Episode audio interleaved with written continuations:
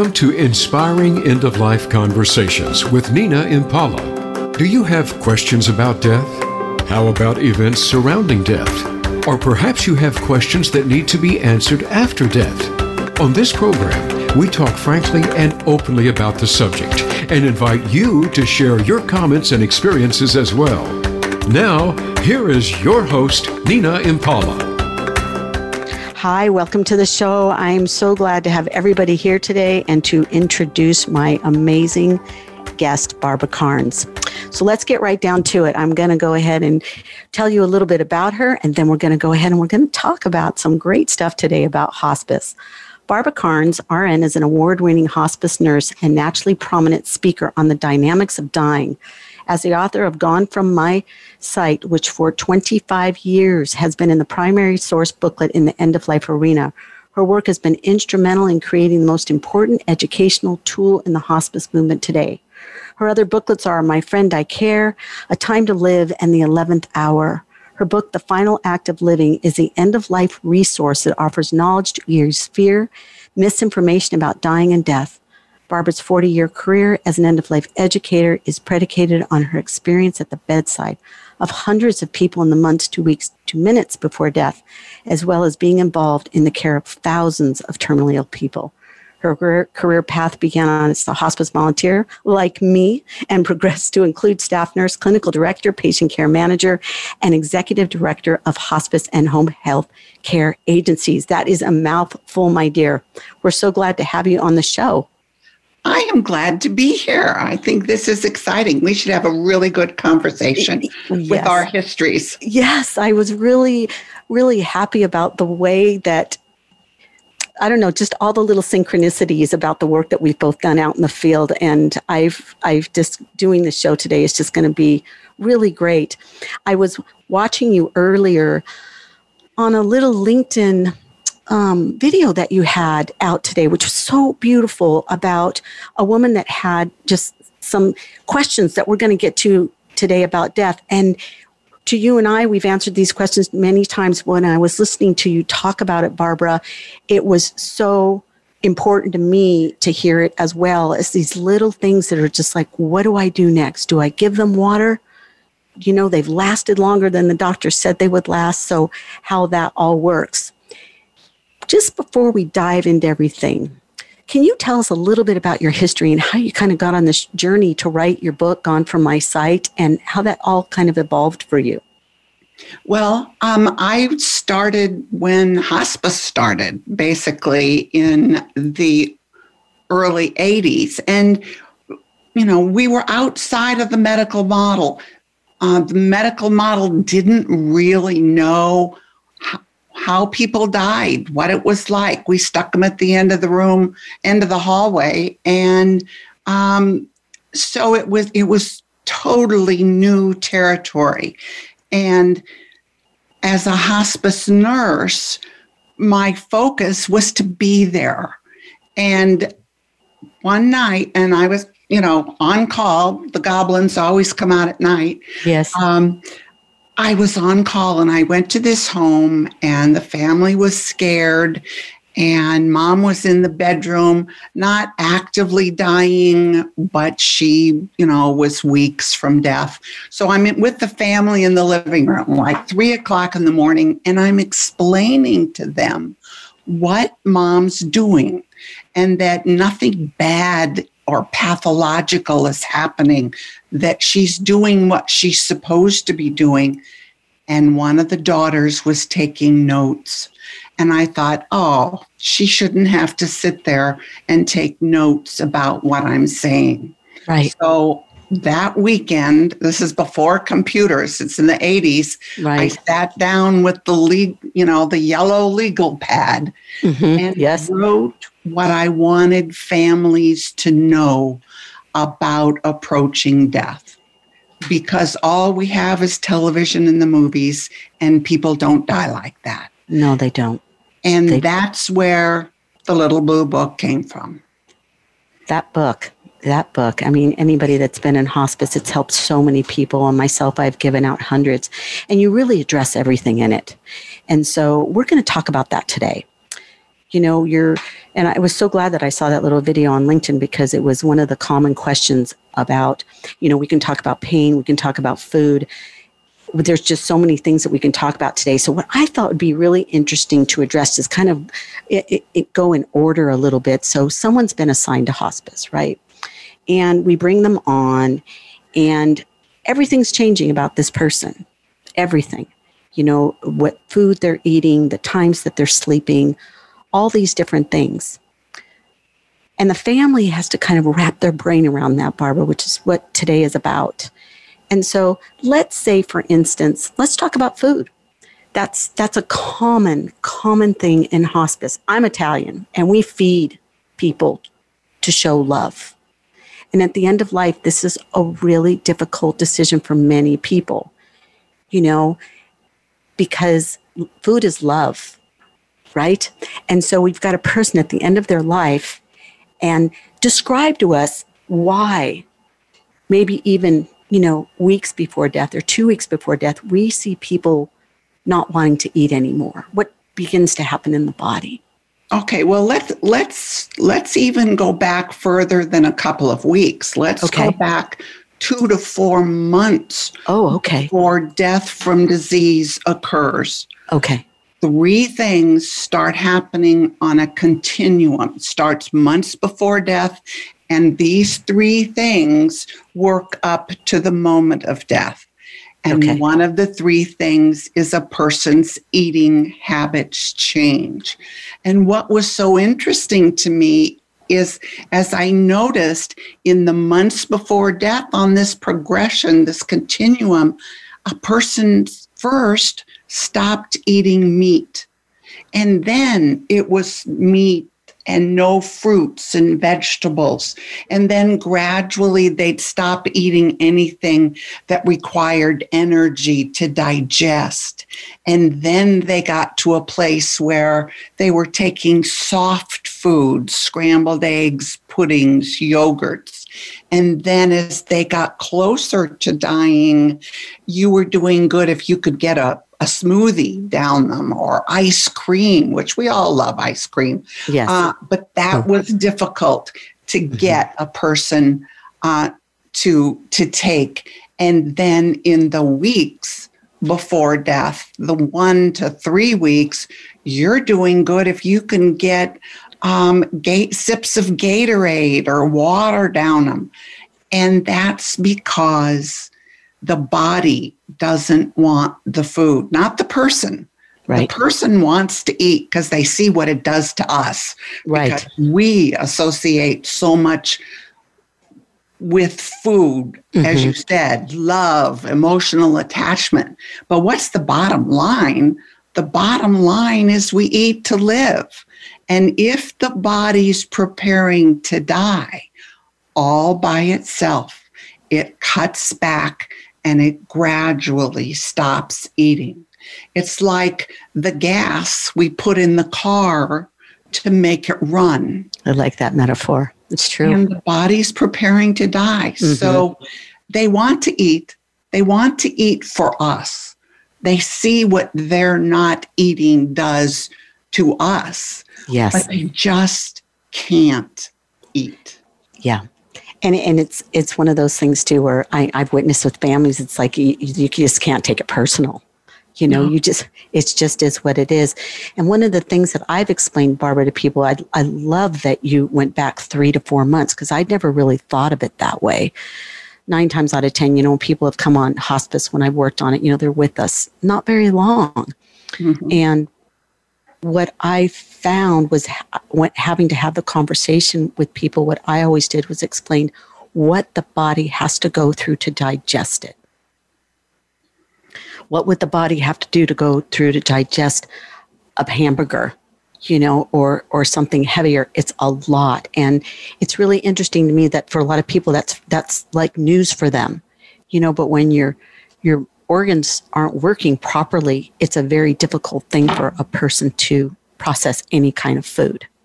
So that I mean, the body's shutting down. Mm-hmm. Nothing works right. Now, in that video today, another thing that you were talking about was someone that was imminent was she wanted, she had the question of, should I give them water? Mhm. And I know that I've seen and witnessed myself too, is that if you're not giving them water, then you're, you know, you're torturing them. But water's kind of the same too, because you can choke on it when you're not able to swallow real well at the end of life. Well, and also, as nothing, as I said, nothing in the body works right. And so the kidneys aren't working right Mhm. either.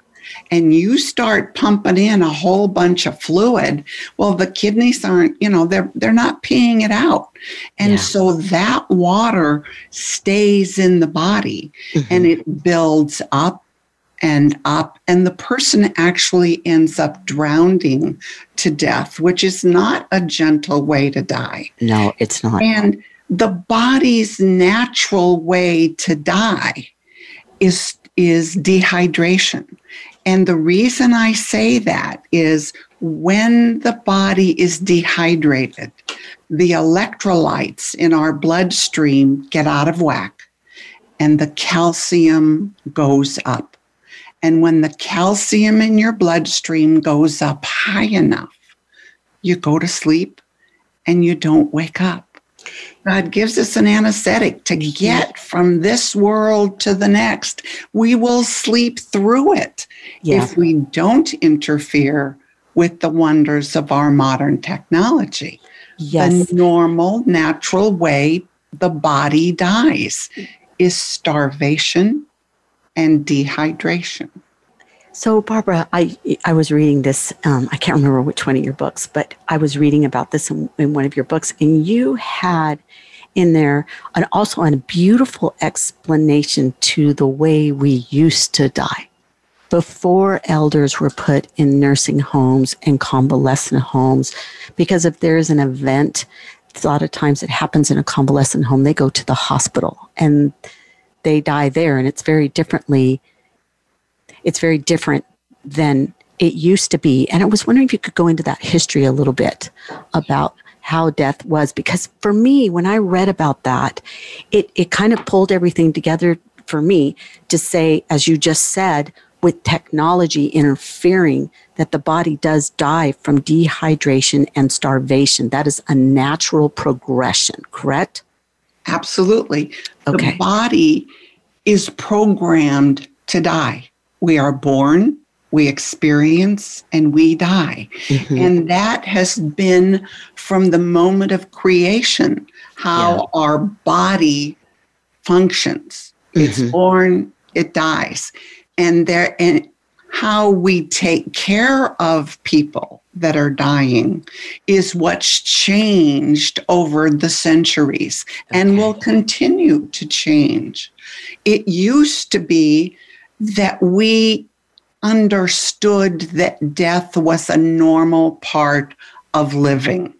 You know, um, Yes. grandma died at home in the Yes. upstairs bedroom Mhm. and that and we we watched her die we understood the naturalness of it yeah. once people went to the hospital to die or to a nursing facility to die we took the naturalness out of it Mhm. because we weren't there and didn't watch it unfold we show up you know a few days before grandma dies and all our, our only role models are television and the movies Yes, that's true. and people don't die like they do on television or the movies. So we bring our fear of death and fear of dying with us to the bedside. Yep. and that's why end of life work is so important is to help people understand the natural way the body dies. Because if you understand that then you're not you've neutralized a lot of the fear and we can support and guide the person that's dying rather than stand there and be afraid That was a beautiful explanation. It's, and I always say to myself, it's always about the person in the, in the, the be- in the bed. And the other thing that I always say is when fear walks into the room, it, it, it's, it's an energy that's very heavy. So the more educated we are, like what you just said, is what you want to bring to the bedside. You know, taking care of someone at end of life is different than taking care of someone who's going to get better. Yeah. You and I know that, but most people don't know that. It's and so end of life work is judged by how people get better mm-hmm. unless we teach them the difference. Beautiful. We have to go to break, Barbara. So okay. we're going to come back and we're going to talk more about this uh, when we come back. So hang in there, everybody. We'll be right back.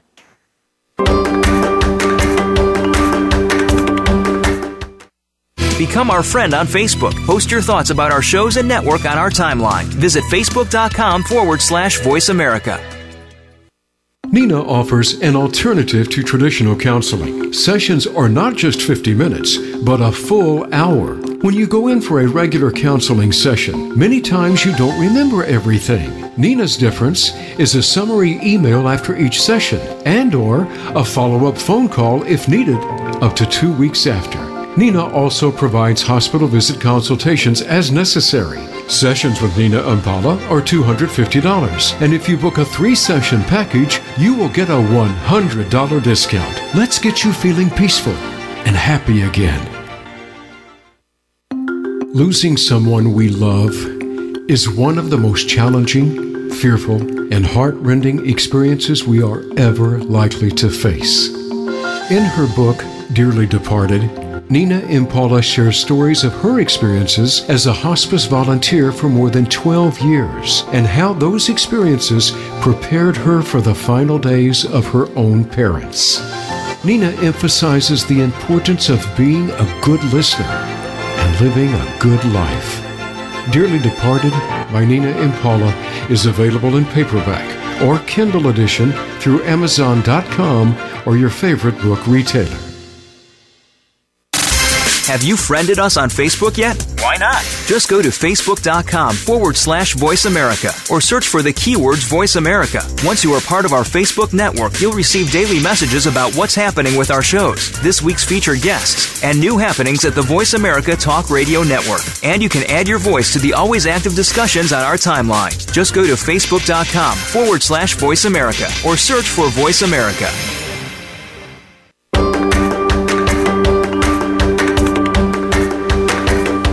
You are listening to Inspiring End of Life Conversations. If you have a question for Nina Impala or her guest today, call into our program at 1 888 346 9141. That's 1 888 346 9141. Or send an email to tutoringforthespirit at gmail.com. Now, back to this week's program. So we are back with Barbara Karnes, hospice pioneer, and we were talking uh, about the fear of death and what we can do to ease that through education and knowing as much as we can about death. Another topic, Barbara, that I find to be very, very interesting is how most people die the way they've lived. And I wanted to know if you've seen that a lot in your career and what that means when we get to the place in life where death is imminent and moving forward as the person is passing away, we see characteristics because of the way they've lived their life. Dying is just one more challenge in living. It's a big challenge, but that's all it is. It's just one more challenge. And we're going to deal with that challenge. We're going to face that challenge in the same way that we've dealt with any other challenge in life. Mm-hmm. And so look at a person's personality and you can pretty well see how they're going to approach the end of their life you know, an A type personality, an in charge kind of personality is going to continue to be in charge. And they'll have their DNR done, their advanced directives. They'll be in charge and organized. Okay. And the laid back, easygoing, content to watch the soaps all afternoon. Uh-huh. Be content to sit in their recliner all afternoon. Um, yeah. So it, it's so interesting because we don't tend to think of it that way. But dying is just our final experience mm-hmm. in living. Yeah. And I know that I've, whenever I've had a patient that was perplexing, I always ask the family about their life. And then I get a better idea about the way that that person's going to die. And then I share that information with the family. You know, if they were a very, um, you know, outgoing person, were they introverted? Were they extroverted? Did they ask for what they wanted? Did, or did they, you know, were they more the person that was in the background? And it, it, it really helped me a lot when I, w- when I was with a family. I also, well, go ahead, Barbara. Also, I've, I've learned that the personality stays this well it doesn't stay the same the mm-hmm. way they handle challenges stays the same their personality characteristics tend to intensify so, so give us an example you need to give us one of your stories for that one okay. well if if i'm easygoing uh, in my living I may become more irritable. I may become uh, less patient. Mm-hmm. If I have been normally uh, a grouchy um, person, I may be just an absolute ogre. You know, our personality doesn't change, it intensifies. Okay, so it gets bigger. It does get bigger. There was a story, I think, about a four year old little girl. Am I got the right one, Barbara? I'm looking at your book oh. right now.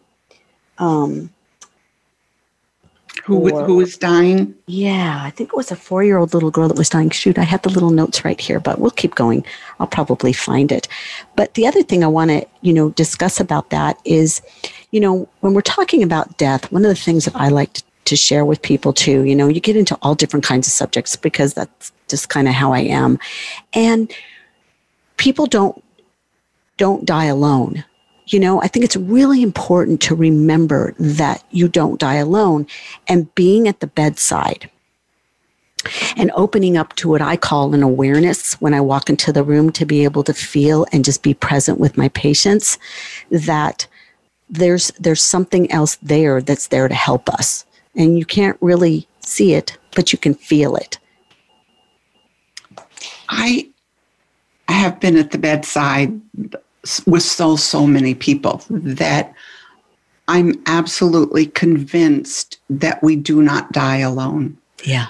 I believe that our loved ones who have gone before us come to be with us to help us get from this world to the next. Yes. And, you know, I, the story that you're thinking about is actually a little a little guy, okay. and I took care of his mother when she died. Okay, and, and two years later, after she died, I got a phone call from Grandma who was raising him, and she said. Um, it's it's his i don't want to use his name it's his time and would you come and help us be with him? Oh. And both his mother and father had died two and three years earlier. In the weeks before he died, he started collecting money from everyone and he said he was going to take a trip. He said, I can't live with you anymore. I'm going to go live with my parents. Mm. Now, this was family dynamics where there wasn't any talk about dad. He was considered the bad guy. A lot of talk about mom. And yet he said he was going to go live with his parents. Mm. In the minutes before he died, he's, we would hold his little body um, and sit in a rocking chair and hold him and rock him back and forth. And at one point, he opened his eyes really wide and he started looking around the room and it was like he was looking for something yeah. it was like the room was filled with, mm. with people that we couldn't see and at one point he raised his hand and he turned and he pointed to the corner of this little bedroom and he called mom by name. And he stayed focused on that corner until he died.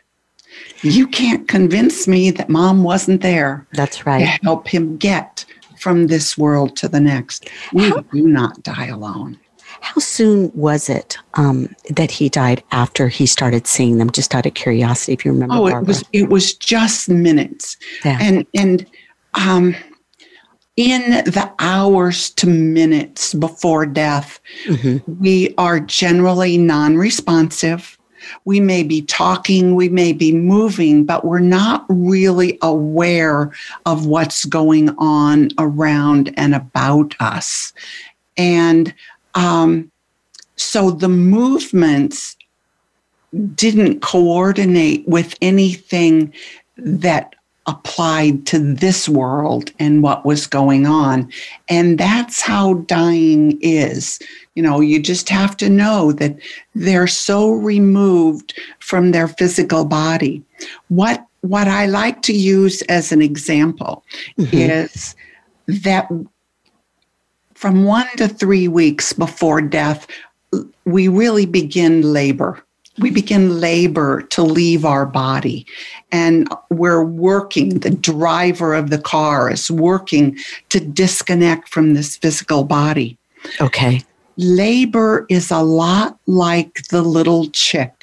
You know we've all seen the little chicken that's working so hard pecking pecking pecking to mm-hmm. get out of its shell. Mm-hmm. and think oh it's just working so hard we go through labor to leave our physical body. It's like the shell. And that labor for us, the watchers, looks like it's really hard work. Yep. And yet that's how we're disconnecting. Yeah. And so we who are there, if if we can guide family to understand that what mom's doing is normal this is how we get out of the body. And that's, you know, mom's this little chick. She's working hard. You just, it's the, it's an inside job at the end. Yes, you ma'am. Know, Perfect. It, it is. It's an inside job. I noticed all of this. You know, I've noticed it with lots of people, but with my own mom, it was, it was intense, you know, because I, I knew, I knew just days before. I just could look at her face and I looked at her eyes and I knew that she was a little bit there and she was a little bit here. And what I found is sometimes when pe- people will talk like the the little boy said that he was going on a trip. Was it? Did you say, Barbara? He was going on a trip to go see his go live with his parents. Yep. And I've heard I heard one lady say, "Come on, let's get out of here." You know, so people will start to say things and they're trying to leave. And I wonder if it's almost like this feeling of you're just not sure how you're going to be getting out of your body, but you know you're going to be getting out of it soon. And so there's lots of little things that take place that kind of help you with that and remembering that you're not alone. That's right. And I think, you know, if if just from my work and all the different people's work that I've read that work in this field, I really got this feeling, and I try and impart this on other people, is that when you get to the end of life, if you've educated yourself quite a bit, there's there's help from the unseen just like you're talking about you know and i love the way you describe uh, you know trying to get through that little chick when he's trying to get through the egg and all this internal work that we're doing at the end of life is that little chicken the egg. And you're doing it for maybe months or weeks before you die. Yes, two to four months. Mm-hmm. You're starting to release from your, your body. That's why the, the eating decreases gradually, the sleeping increases gradually, and we start to withdraw from the world around us. You know, we're letting go of our hold here and yes. building our place there. in the other world. Or the afterlife, and, as my other yes. guest, Father Nathan, puts it, the afterlife. You know, and, and I, when you talk about how he saw his parents, and we don't get to see it or hear it, I think that has to do with the great mystery that it's kind of like when babies are born and they can't speak when they're born and they can't see real clearly when they're born, but I believe they still see other things from that other place but they can't speak it or tell us about it.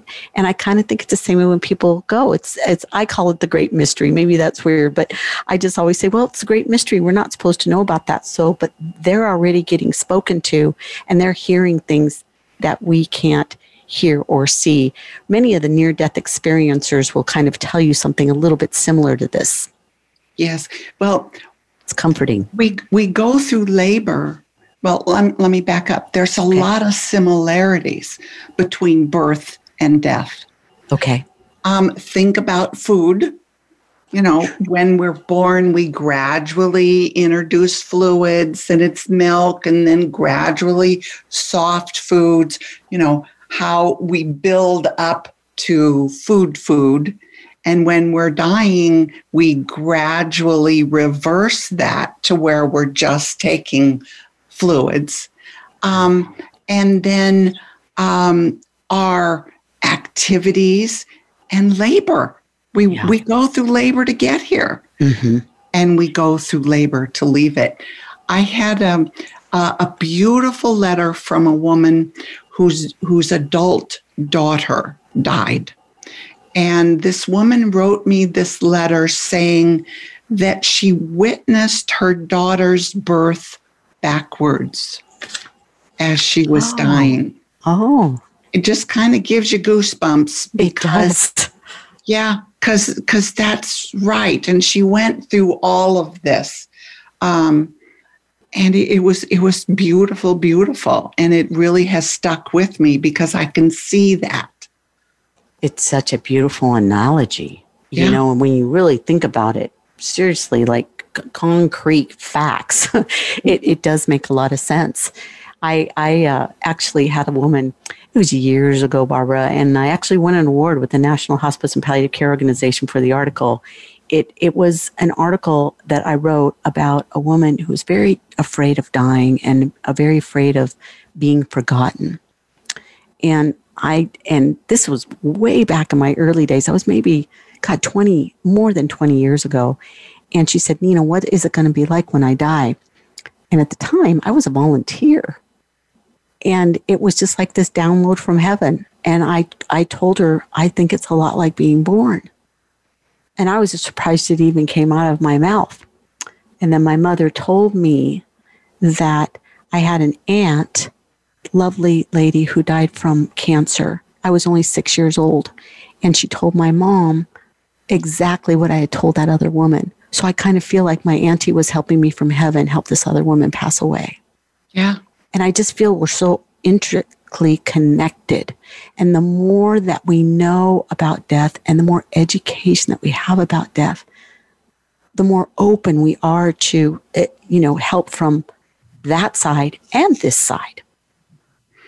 And yet, our natural response mm-hmm. is to avoid talking about dying, yeah. avoid even considering advanced directives, anything that has to do with dying. Yeah. It's almost like if I think about it or talk about it, then it's surely going to happen. So we're these ostriches that put our head in the sand and then one day the doctor says, Oh, by the way, I can't fix you.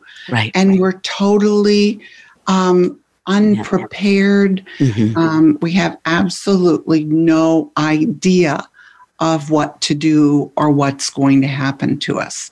And yeah. therein lies the fear. Yeah. So if someone does, you know, what I, I, I mean, if someone gets a, we're getting close to break again, but let's just try and do this a little bit just before we go. If someone comes with, you know, a diagnosis of a terminal illness, I just always you know, bring to them, you know, it's step by step. Let's just do baby steps right now.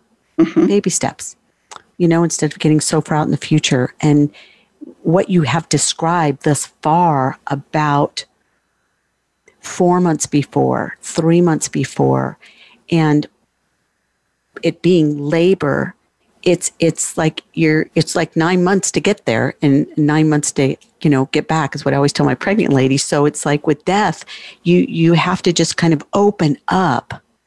As in anything in life, Barbara, death teaches us that is to just open up to the experience and what's next. And I think for me, to me, that takes the fear away a little bit. I mean, I, I know at the very end, and then I'll probably be a little bit nervous myself, but in the interim before that, what could, what could I do to lessen the fear of it except to open up to, okay, this is just another part of my life and it's the end part.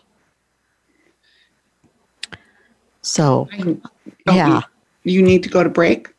Um, let's, you know what, let's go to break real quick. Um, and then we'll come back and we're going to get a little bit deeper into this and the last steps and when somebody dies. Okay. Okay, thanks. We'll be right back.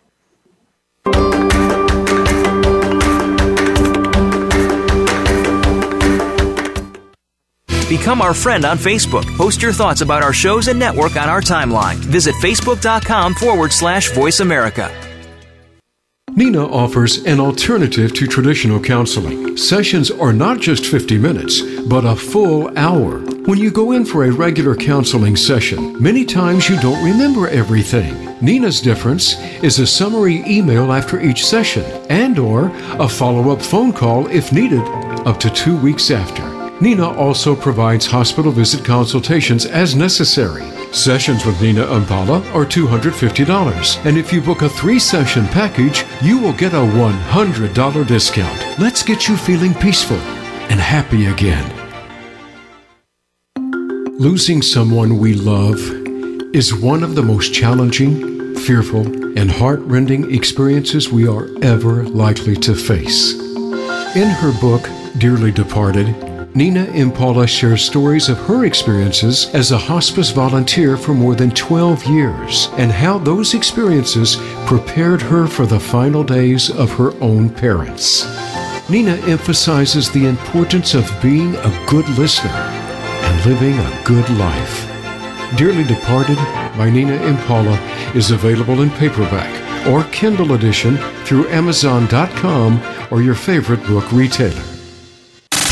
Have you friended us on Facebook yet? Why not? Just go to facebook.com forward slash voice America or search for the keywords voice America. Once you are part of our Facebook network, you'll receive daily messages about what's happening with our shows, this week's featured guests, and new happenings at the Voice America Talk Radio Network. And you can add your voice to the always active discussions on our timeline. Just go to facebook.com forward slash voice America or search for voice America.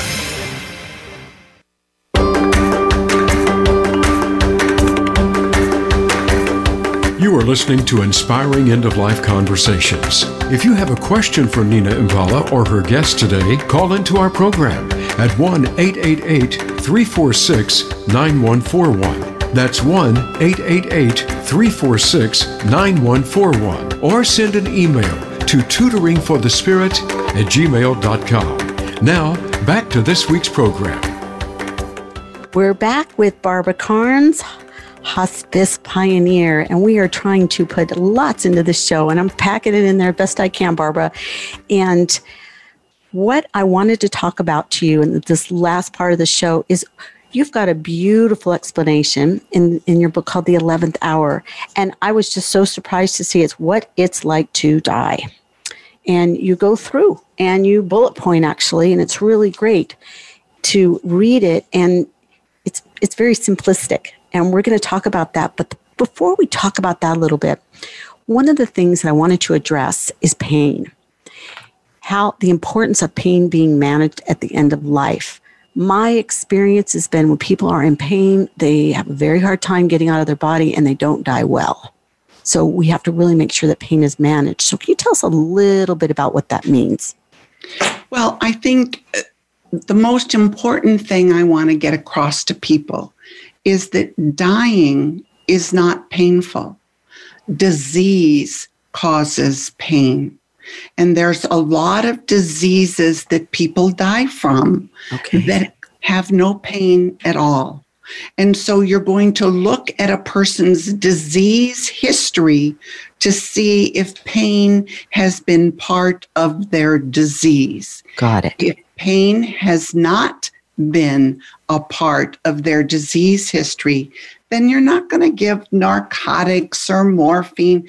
Actually, what their body feels like is heavy and tired, a tiredness they've never been able to explain, have never felt before.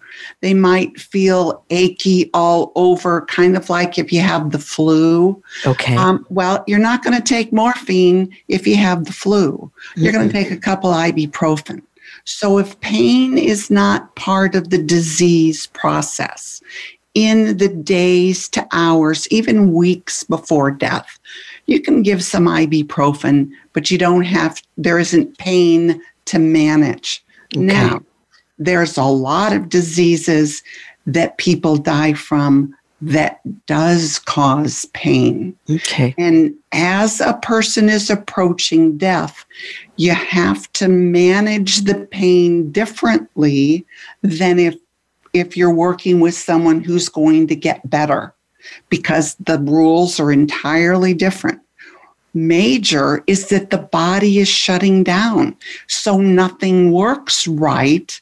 And so the time frame and the amount of medicine, pain medicine that you give a person, you literally have to play with it to find what's going to work because the disease is affecting how the body is going to assimilate and use that medicine as you know the blood is slowing down the bloodstream the breathing. So if disease has been part uh, pain has been part of the disease process you are going to treat that pain until the last breath. Okay. Because just because the person is non responsive doesn't mean that the pain isn't there. Correct. We're not making the pain go away. The medicine covers up the pain. Understood. So you have to keep the cover on, and you do that by giving the medicine around the clock on a regular schedule but know that as death gets closer, you may have to increase the amount of narcotic that you're giving because the body isn't assimilating it and processing it as it normally would. And everybody's body is very different in how they do it. That's one of the things that I've noticed. You know, some people it takes a lot more medication than others. Right. And, and we just have to watch by body language, grimacing, things like like that, you know, to see if that's, and, you know, they don't have a calm face. They're probably, they may be in pain, especially if it's in their diagnosis or disease process, correct? Right. You look at their disease history. Okay. And if it had pain, then there's still pain.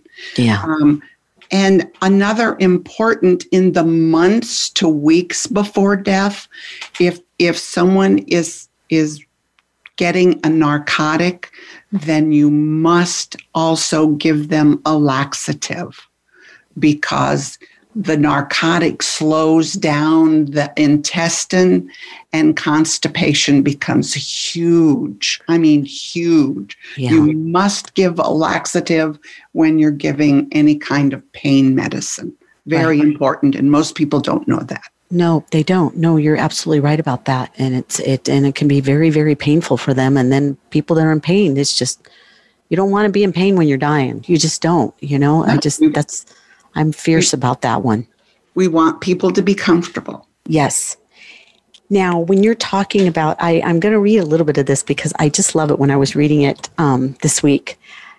That if so, you know, it's so funny, Barbara, you were talking about, you know, this isn't like a Clint Eastwood movie where the person just turns their head, closes their eyes, and they're gone. Death is, people don't look that pretty when they're passing away. Um, you know, there's all, they probably lost a ton of weight. They are probably having, you know, they're just, they just look very different. So, you have here, you are dying, and this is what it's like to die. And this is in her 11th hour book. This is so beautiful to read. And it says, relax, be like a dog, a log, sorry, dog, be like a log flowing downstream, or walk through a lovely garden following a path that leads to, to a gate that you walk through. You're doing a good job. You have always done the best you could in life. Let go of any feelings of mistakes or failures. Take only the good with you. Everyone here understands that you have to leave. We will miss you. We love you, but we understand it's time for you to go. You can leave whenever you're ready. And then the last bullet point says you are not alone. Others who have died before you are here to help and guide you. There may be a spiritual presence. Ask for help. And help and, and help will present itself. So if you're at the bedside with somebody and they're non-responsive, is this something that you would say? Oh, absolutely. Because for two reasons. Okay. One is we don't know what it's like to die. And most of the time, people don't tell us that we're dying. Um, and so I think it's important to give them some instruction. Here's what's happening. Here's what you can do about it. It's also for those family members, those people that are there at the bedside mm. because they are scared and they they want to do something, but they don't know what to do. And so when I'm there, I do it first and I show them what they can do and say. And then I turn it over to the family and say, you can support and guide dad through this. I'm going to back up a minute and say, yeah. before that, that is when the breathing changes and there are minutes before death that that's when I use that in the hours to days before death. Okay. When the person is non responsive, I encourage each family member or significant other to go in alone and talk with the person that's dying. It's a lot easier to talk to someone who's not going to argue back with you. That's and true. You, you talk about the good and you talk about the difficult, the challenges, because there is no perfect life. And the person that's dying is processing their life on many, many levels. Yeah. They're saying, What have I done? Who have I touched? So if each significant person goes in and talks from their heart, I love you. I'm going to miss you terribly. Remember when I was 12 and you took me out behind the garage and you beat the tar out of me? Shouldn't have done that. That still hurts. You know, all of those things you talk about and and give each person the opportunity to say goodbye. That's in the hours before death. Okay. I always say get it past the skin try not to hold it in and get it past the skin because then you know you when you get into grief after the person's died shoulda coulda woulda i wished i'd said this before mom died. I wished i'd be able to tell them that i love them. I wish to let them know that i forgive them for anything you know because as you say barbara you know our lives are just not perfect. And all of us when we get to this stage in life you you do an inner work about did I do everything I could? Did I say everything I could? Was I a good person? Am I going to go to you know am I going to go to heaven? That comes up a lot too for people, you know, where I've done something bad. When people linger, just briefly, you know, when people linger, Barbara, you know, it's the doctor says, you know, the person's imminent and then they linger and they don't go.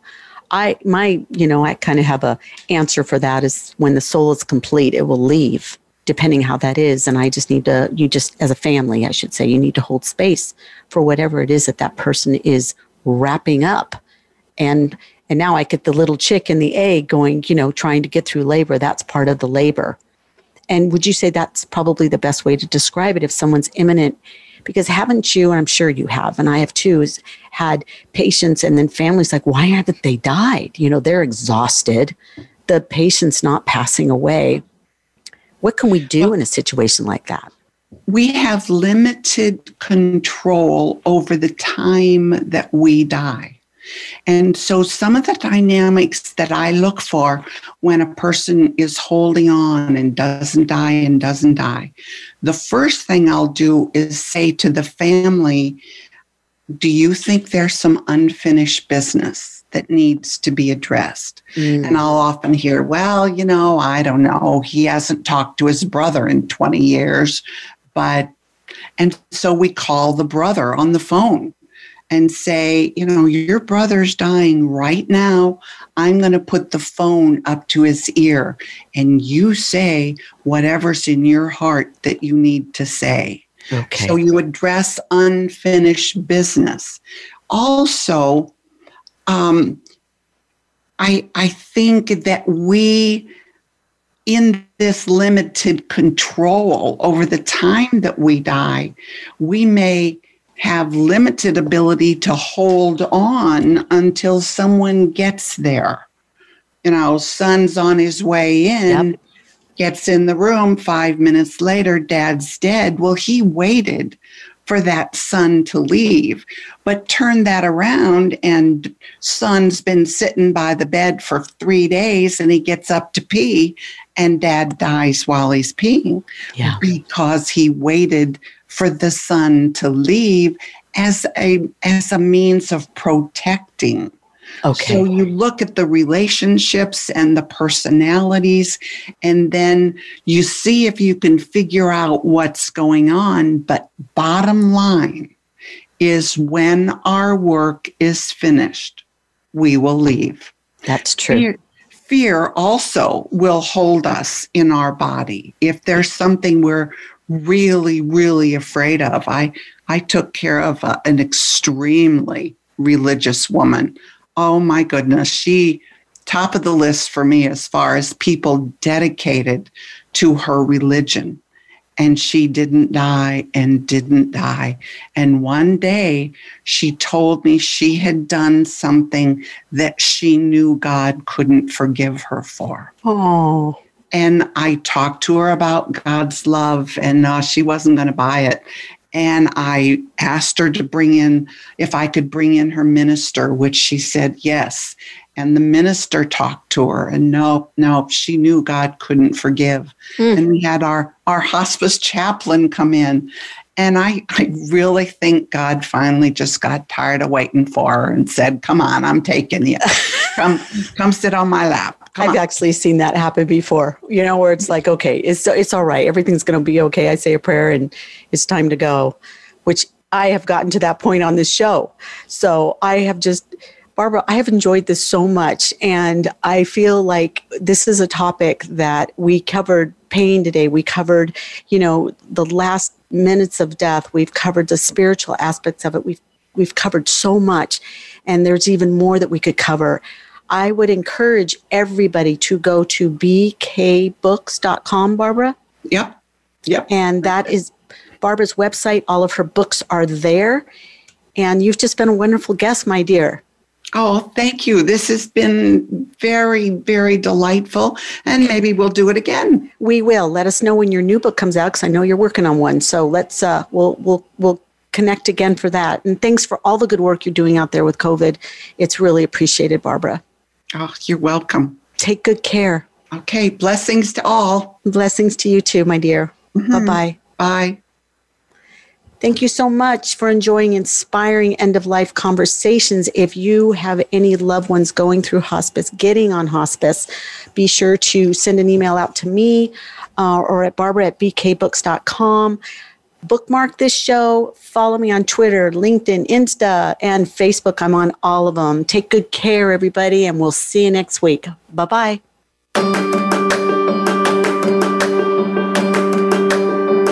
We hope you have found hope in this week's edition of Inspiring End of Life Conversations.